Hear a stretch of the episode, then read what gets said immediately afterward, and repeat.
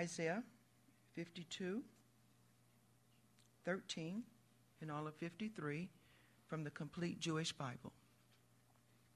And it reads See how my servant will succeed. He will be raised up, exalted, highly honored, just as many were appalled at him because he was so disfigured that he did not even seem human and simply no longer looked like a man. So now he will startle many nations. Because of him, kings will be speechless, for they will see what they had not been told. They will ponder things they had never heard. Who believes our report? To whom is the arm of Adonai revealed? For before him he grew up like a young plant, like a root out of dry ground.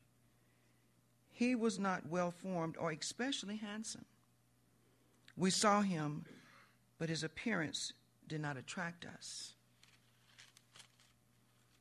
People despised and avoided him, a man of pains, well acquainted with illness, like someone from whom people turned their faces. He was despised, and we did not value him. In fact, it was our diseases he bore, our pains from which he suffered. Yet we regarded him as punished, stricken, and afflicted by God. But he was wounded because of our crimes, crushed because of our sins.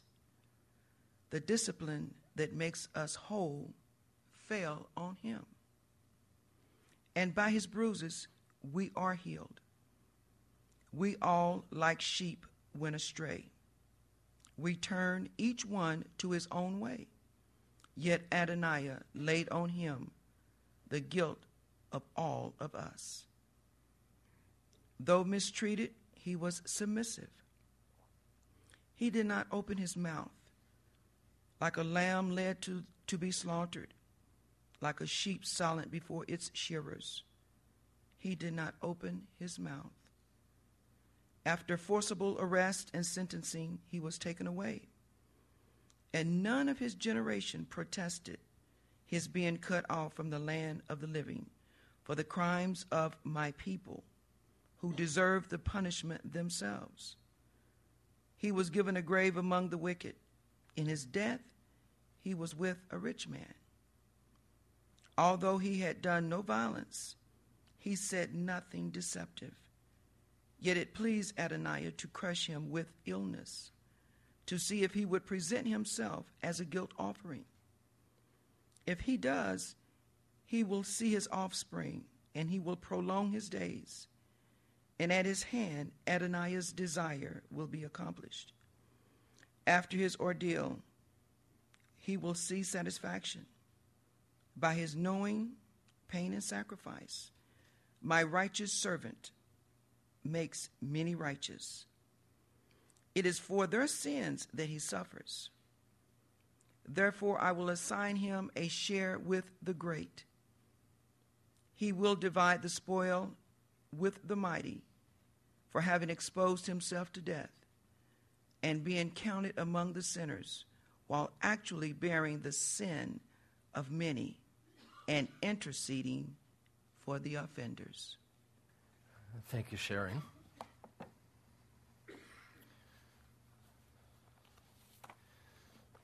This is such a familiar passage. And you know what happens when we see passages in Scripture that we're very familiar with, and um, we tend to lose the impact and the power that's resonant in the Word of God. So I wanted to pause for a minute and just ask that the Ruach HaKodesh, the Holy Spirit, would grab our attention.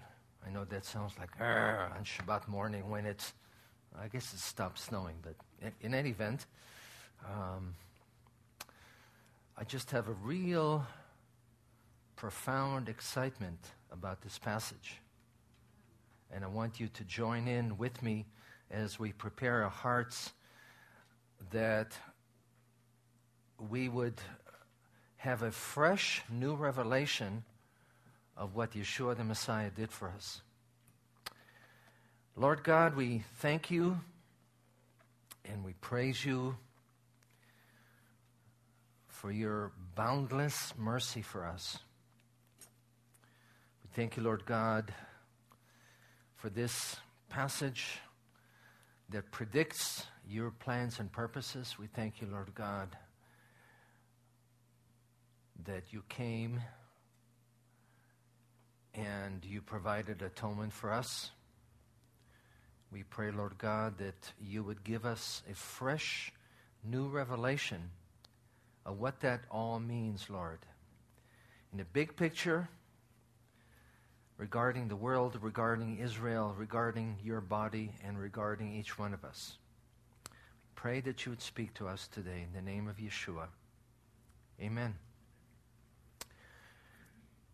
Hanukkah is coming, and so is Christmas. And I know I'm not, as we say in Jewish, I'm not discovering anybody America here. Um, our Hanukkah celebration, by the way, will be on December 25th, um, which I know makes things a little interesting, but um, just like to encourage you to plan to be with us. And um, also, if you have not been in the habit to celebrate Hanukkah at home, um, if you don't have a, a which is the Hanukkah menorah, I'd like to encourage you to get, you don't have to get one quite as elaborate as that. Um, and part of the celebration of Hanukkah is a custom called Pirsum Hanes, which means the proclamation of the miracle. And that simply involves putting the menorah, the Chanukiah, on a windowsill, hopefully in a way that is far enough away from the curtains so that you don't burn them. But the idea behind Pirsum Hanes is that you are conveying to others outside who are walking by the simple fact that you are celebrating the miracle that God performed for your people. Obviously, sometimes that required experiencing persecution for that, but in any event, that's been a huge part of who and what Yeshuat Tzion is about. Is we have felt, as I mentioned last Shabbat and previous Shabbatot, a real strong commitment from God to do just that, to engage in Pirsum Hanes, the proclamation of the miracle to everyone who needs to hear with special emphasis on the Jewish community. And by the way, we don't make any apology for that. Uh, scripture tells us that the good news, as it came out from Zion, has to go back to Zion. And uh, it's our conviction that if we get ready to, or as we engage in the Pirsum Hanes, that God would draw people to Himself, Jews and Gentiles. And as that happens, we want to do backflips because that's what the angels do every time that happens. But in any event, a number of years ago, 18 to be exact, um, we undertook a campaign where we, whereby we sent 4,500 letters to people in the Jewish community, and we offered people a book called Jesus Was a Jew by Arnold Fruchtenbaum. 40 folks responded. A couple came and joined our mishpacha, our family. And uh, we have done some other things since then, but for the most part, you know what happens? Sometimes you get engaged and you go outward, and things happen, life happens, and you get preoccupied and you turn inward. And that is what had happened to us over a number of years. And we started to think and pray and begin a building fund. And as we did, we really sense that the Lord is saying, okay, I want you to prepare for the building by engaging in what I've called you to do right here and now. And so we began to work in that direction, and God has been raising a number of people and putting together a group for outreach. If you were here last Shabbat, you'll remember that Mary Malone uh, referred to a book called Isaiah 53, explained by Mitch Glaser from Chosen People Ministries. I'd like to encourage you to do a couple of things with this. First of all, to pick up a copy for yourself, because a major part of the message of Isaiah 53 is for us. It has to begin with us, where we have to be bowled over and just blown away by God's program and what God did for us in providing Messiah's atonement. And if you don't understand that, I want to encourage you today to take some time and say, God, would you please open my eyes? I'm clueless about what it means to have your kind of atonement given to me by Messiah. How that God reaches down and grabs you, grabs me when we are down in the pit, in the mud, and He pulls us up and cleans us up and puts us on a solid footing. As King David puts it in Psalm 40, he puts a new song in our mouth. So if that portion of the Word of God and that truth has become ho hum to you, which, like everything else, can happen, let me encourage you today or this week sometime to stop and say, Lord, would you please uh, take off the grime and the dirt that is that is clung to this precious jewel so that I can see it and look at it and be wowed and dazzled by it. So, this is first of all for us, and then second of all, is for others who need to make that connection with, with the Lord, particularly, again, Jewish people. But it has to begin with a heart that beats in sync like God's heart. Because this can be just another campaign, marketing campaign. You know, we are uh, getting the word out everybody come and check us out. We're cool, cute, and clever, and so on. Um, this is about God, folks. Amen? And in order to really connect with this and with what God wants to do, you and I, all of us, need to have a heart that relates to God's heart of compassion for those who don't know Yeshua. For those who don't have a real live connection with Him. And who are kind of like a kid who's standing outside a candy shop and is looking inside or looking into a, a, a, store full of all kinds of good food and is standing outside hungry. God gives God needs to give us that sort of an understanding and a passion for those who are not connected with the Lord, who don't have a relationship with God. And then, of course, you want to say, well, that's fine and dandy, but I have this, this, this, and this, and this to take care of. You know, you've heard uh, a, a tiny bit of Stephen Paula's story, and there are others in the congregation who have all kinds of other issues financial, relational, health, etc., etc. And at some point, you have to say, God, you are big enough to take care of my needs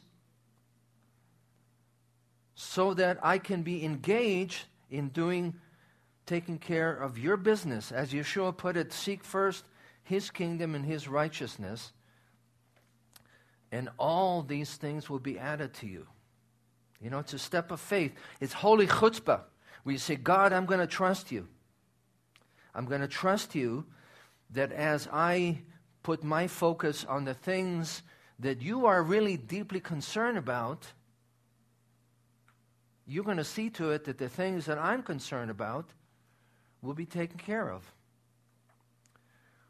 By the way, that's one of the names of God in Scripture, Adonai Yireh, the Lord who will see to it.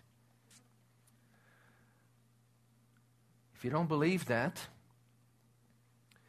ask that God will give you courage, courageous faith to trust Him that he will see to your own needs so that you can you are set free and you are engaged then to see to it that his kingdom expands beyond your own life and your own issues and your own family.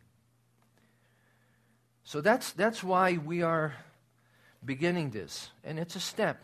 It's perhaps a baby step. It's on our website. And let me encourage you to check our brand new wonderful website uh, that is a gift from God. And, and our dear brother Roaring has been the front, front guy with that, but the one who has really been doing the heavy lifting is the Lord. So a chunk of our website is devoted to that. Let me encourage you um, after the service to come and talk to Mary. And um, and see about getting a copy for yourself. Read it. It's also available, I imagine, through other resources. But um, take those steps. Take those steps that say, God, I'm going to look beyond me. I'm going to look beyond me. Because you have things for me to do. And perhaps God has uh, someone in your life, particularly Jewish person, that would benefit by reading that. So consider that and pray about it and see how God leads you to do what God leads you to do with that. Isaiah 53 is very familiar to any of us who have been part of a congregation where the Bible is taught regularly. So we need to understand, first of all, to understand, to grasp the impact of what redemption means in our own life. How that the Lord comes into our life and He cleanses and brings about wholeness and restoration.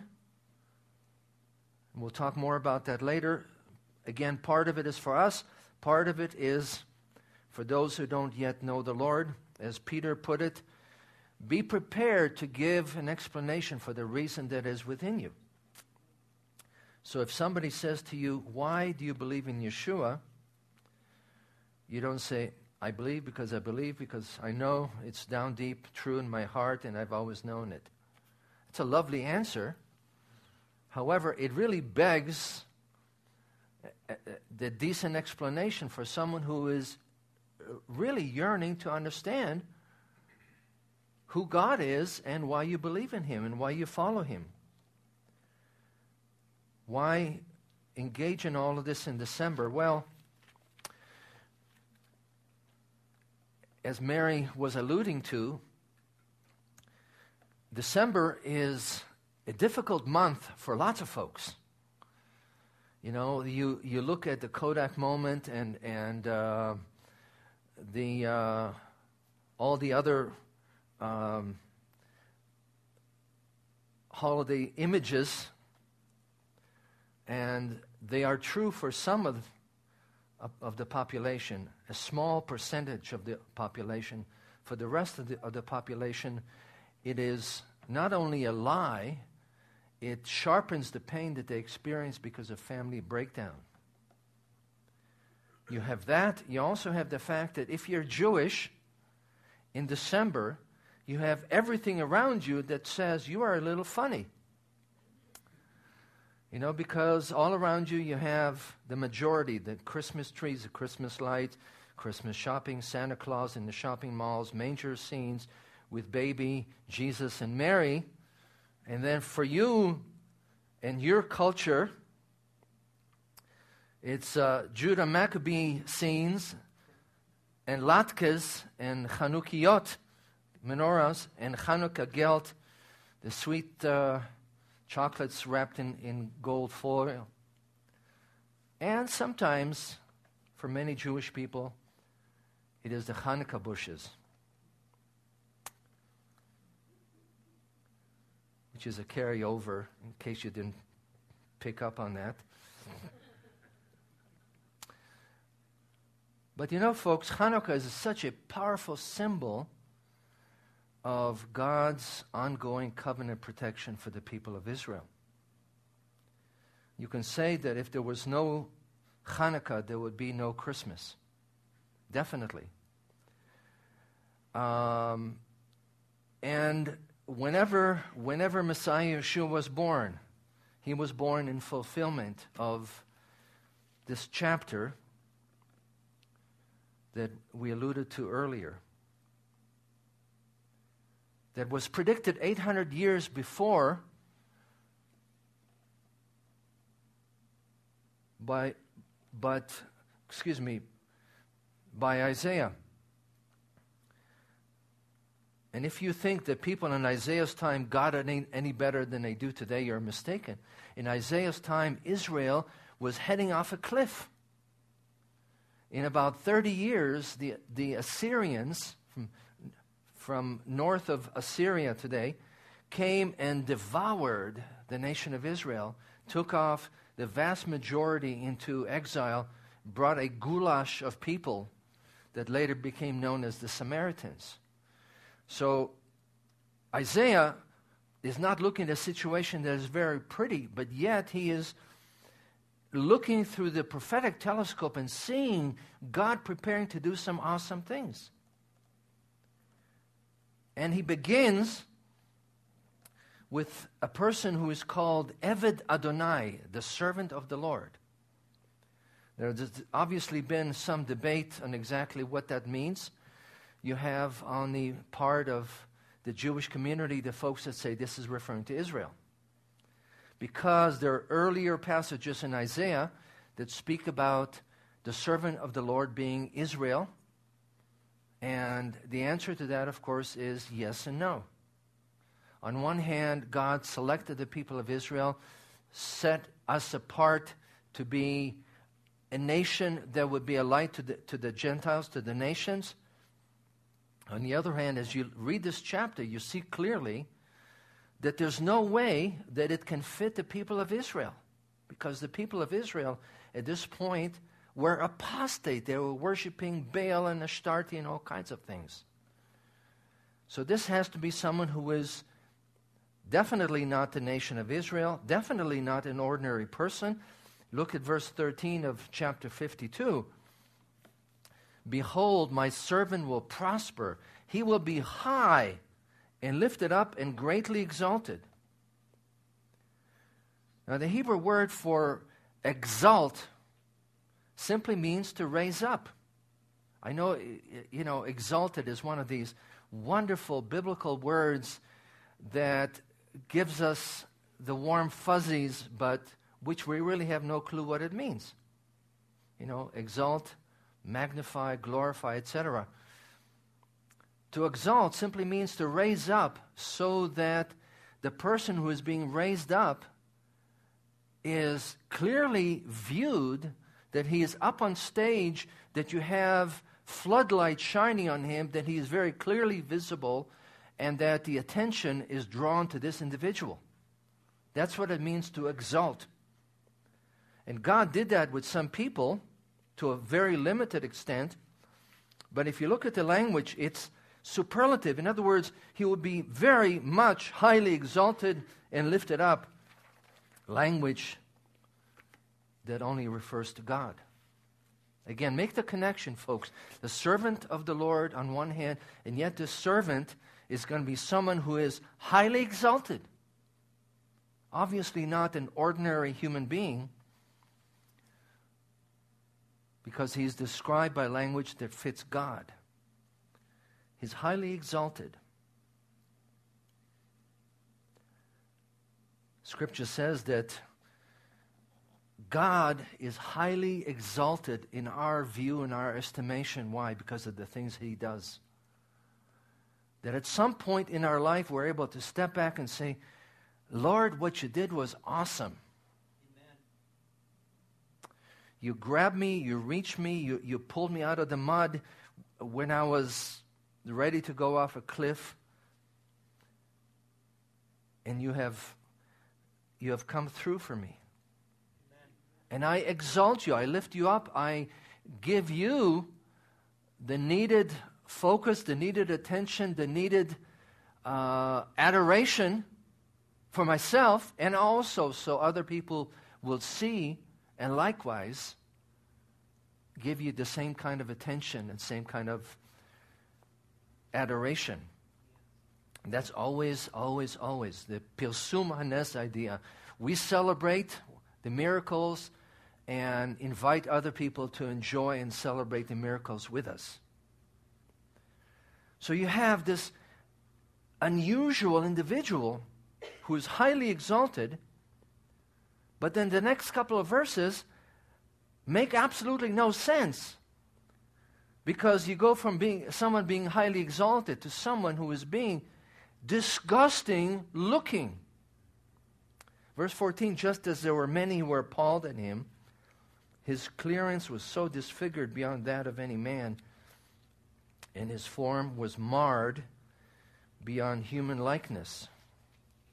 Very strong language implying basically that when you look at this individual, you'll quickly, very quickly want to turn your face away because you can't stand looking at that person. You know, I, I remember during my years before the ministry when I worked at an AIDS laboratory.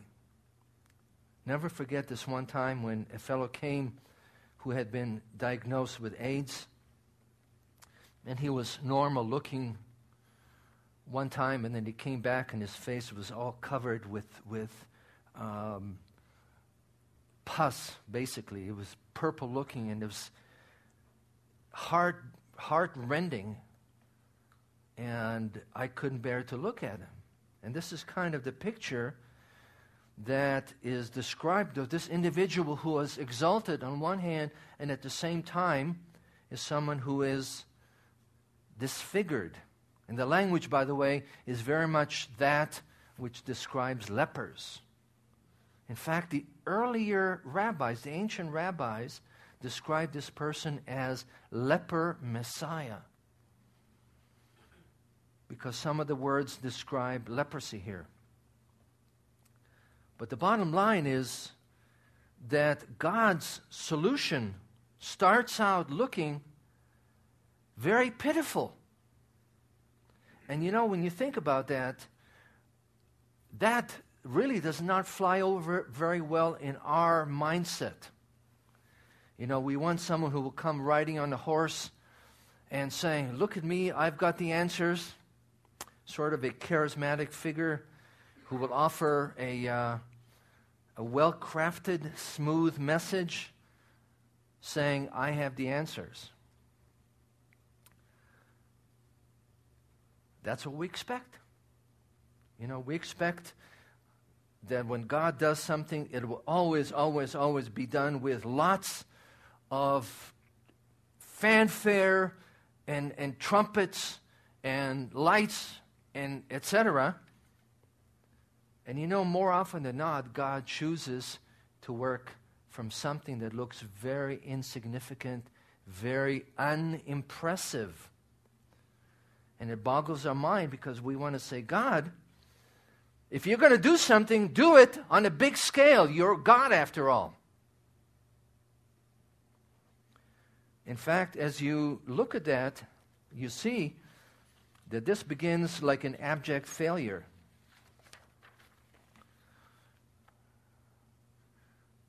But as you go on and read the rest of the chapter, what you'll see is that God devises a strategy that turns our logic upside down. He starts with something that is small and insignificant, that doesn't draw our attention, in fact, sometimes turns us off. And yet, as we get the message from God, as we tune into it, we realize that somehow in this picture, God is beginning to unleash His power, and that a big chunk of that involves unleashing His revelatory power, where He says, Okay, are you listening? Are you getting this? Amen. The truth is, most of the time, we don't. We're clueless. You know, Isaiah describes us as, as sheep, and we are. You know, we're not the smartest creatures in the universe, certainly not spiritually. And God does the unexpected. He begins with something that looks like it's coming from dry ground. You know, you, have seen things that come from dry ground. You know, when you drive through the arid sections of Colorado or New Mexico or Utah, and you see that there is dry places, and then here you have a little, a little uh, shoot coming up. Okay, all right, the little shoot, there's a little life there, not particularly impressing. In fact, Isaiah says he grew up like a tender shoot, underdeveloped. There was no majesty. This is not someone who comes with a great deal of majesty. In fact, he's disfigured. And we stand, in verse 3, we stand speechless. And not only that, we might even wonder whether he is someone who is under God's judgment, cursed by God. And yet, God's answer typically, folks, is in front of us and we miss it. We miss it because we're expecting something else. It's ironic that the word here for root is one of the names of Messiah. There's several places that speak about Messiah in those kind of terms. Isaiah 11:10 In that day the root of Jesse will stand as a banner for the peoples. Shoresh, same kind of word. Then you have other words that sound very that are very similar um, translated in, in English as branch, but what it literally means is something that is growing, just beginning to grow. Tzemach. In that day, the branch of the Lord will be beautiful and glorious. The fruit of the land will be its pride and the glory of the survivor, survivors in Israel. This is Jeremiah, excuse me, Isaiah 4 2. The days are coming, declares the Lord, when I will raise up to David a righteous branch. Tzemach in Jeremiah 23 5. So God's plan to redemption, God God's plan to doing awesome things in our lives comes in ways that we don't expect, in forms that we don't expect. And so, because of that, we go looking for love, we go looking for God in all the wrong places. The truth is, folks, you look around you, look around you sometimes, in the store, you know, when you stand in line somewhere, you get on the bus, if you get on the bus, if you're at work, look around you, folks, and you see that we are surrounded by the walking wounded. That's reality, folks. We all have deep needs for love and affirmation.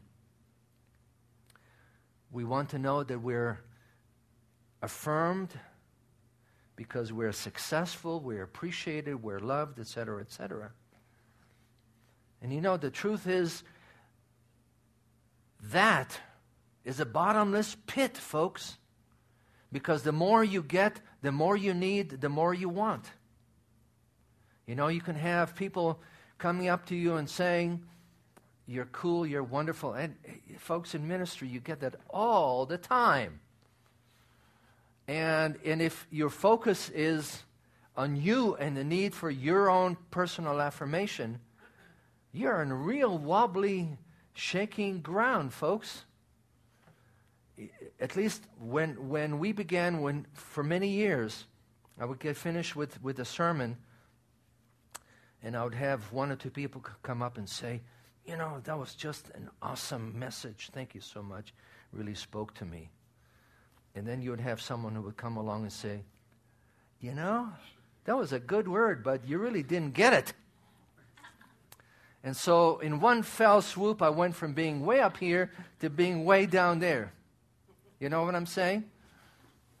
Doesn't take much. Doesn't take much.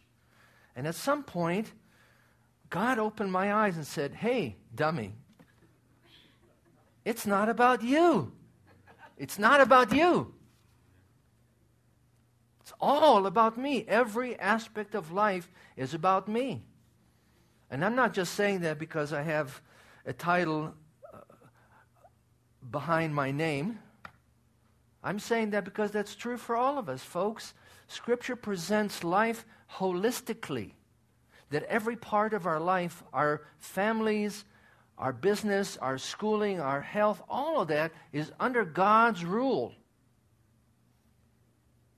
And when you get that, you're able to step back and have some basic peace. Because you realize that the only one who can fill those deep holes is God. And you just learn to hang in there and wait for Him to do that. And God sets you free from this continual preoccupation of, did I do it right? I, I should have said this. It would have been much more effective yeah, what I said was awesome. Aren't I cool? And going back and forth from these, from these ditches, you have the basic balance and peace that says, you know, the Lord is in my life. It's all about Him. He has things under control. He has things under control. If this is not a reality for you today, I want to encourage you to take some time and have a conversation with God. And reality, folks, also is that we all, faith is not static. You know, we don't reach this glorious place where we are perpetually 100% of the time strong in faith. But yes, we have our, our peaks, we also have our valleys. We also have the, oi, uh, what's going to happen to me, etc., etc. And all of that is under God's covering, under His provision in ways that we just don't see and don't understand. And the Lord comes into our life and brings about redemption. By the way, the, there are three key words for, for sin in Hebrew. Don't you love it? Just sort of like the Eskimos with snow have a whole bunch of words for snow. We have a whole bunch of words for sin and a whole bunch of words for anger. Very Jewish. The three basic words for sin chet, which means to miss the mark. Here is the bullseye and your arrow goes way over to where the barn is somewhere. The other word is avon, which means crookedness and perversity. You know, here's the right way, but you're saying, well, I really don't have to go this way. I can veer off a little bit. The third word is pesha, which means rebellion. If you think that doesn't fit, just look at your kid if you have a child. you will really get the message of Pesha. And the point, the reason why all these words are mentioned in Hebrew here in the text is because the message is that there is no sin, and please hear me, folks, there is no sin in your life that is beyond God's reach. There's no sin, there's no defilement that God, such that God cannot reach and cleanse and provide forgiveness with one proviso. As you learn to welcome God and say, okay, Lord, here I am. Not especially pretty, but here I am. Isaiah puts it this way We have all, like sheep, gone astray. We've turned each way. We've turned to our way, and God has laid on him the iniquity of us all. We're like sheep, you know. Every single one of us, our GPS system broke down. And, and we're all heading in, in different directions. And the Lord says, Come back, I have a plan. It may, it, it may not suit your fancy, it may not look the way you want it, but I've got it covered. The two types of sin offerings, by the way, are also here in Isaiah 53. One is chatat, the offering for purification. And the other one is asham, the offering for compensation restoration of the broken relationship that sin brings about. But it all begins in a way that, that we just don't get, we don't understand. We don't understand that regardless of where we are, God has the ability to reach us, to reach our brokenness, to, to, to reach the, the holes and, and to fill them and to, to bring about cleansing. You see that in the book of Hebrews, the letter to the Messianic Jews over and over again. How much more will the blood of Messiah, the atonement of Messiah, cleanse our consciences from acts that lead to death so that we may serve the living God?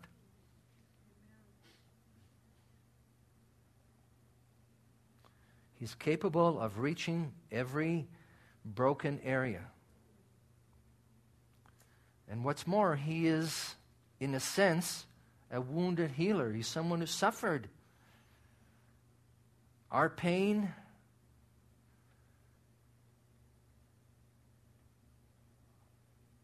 the reality of being on the ground, and because he suffered, he is able to reach us.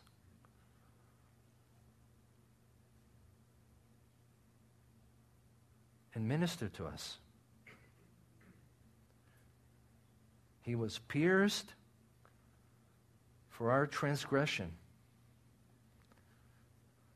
This is, by the way, Isaiah 53. This is, um, you know, it's often when Jewish people see this they say, this has got to be from the New Testament. Well, it really isn't. Uh, he was pierced for our transgression, he was crushed for our iniquity. The punishment that brought us peace was upon him, and by his wounds we're healed.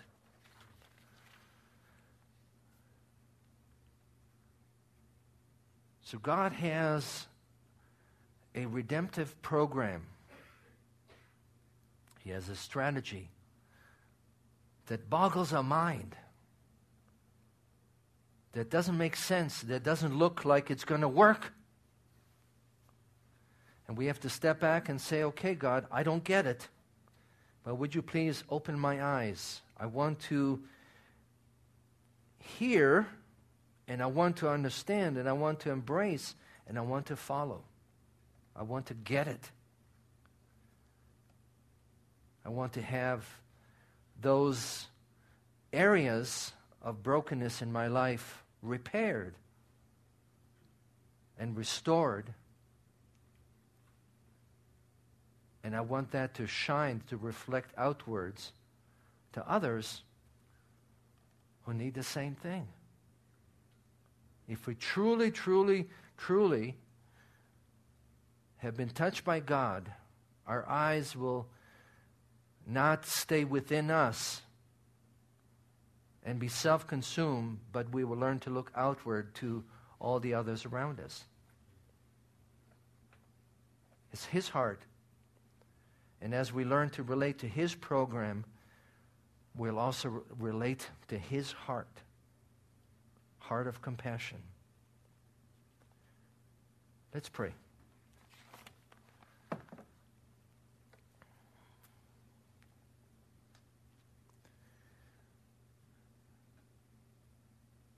Lord, we thank and praise you for the magnificence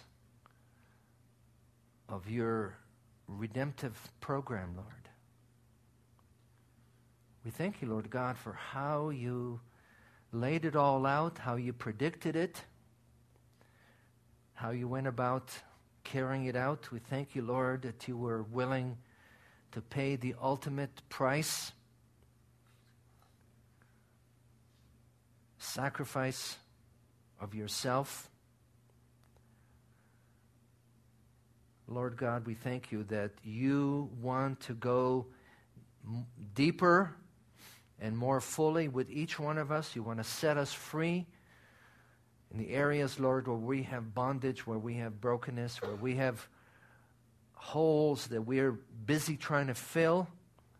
And we pray, Lord God, that you would draw our attention to you, that you take the scales off our eyes, that you show us what you're doing, Lord, and that you would lead us by your Spirit to get engaged, Lord, with what you have for us and what you have for other people. We pray, Lord God, that during this season, that it would be a season not of retrenchment, of stepping back, but Lord God, it would be a season of pressing forward.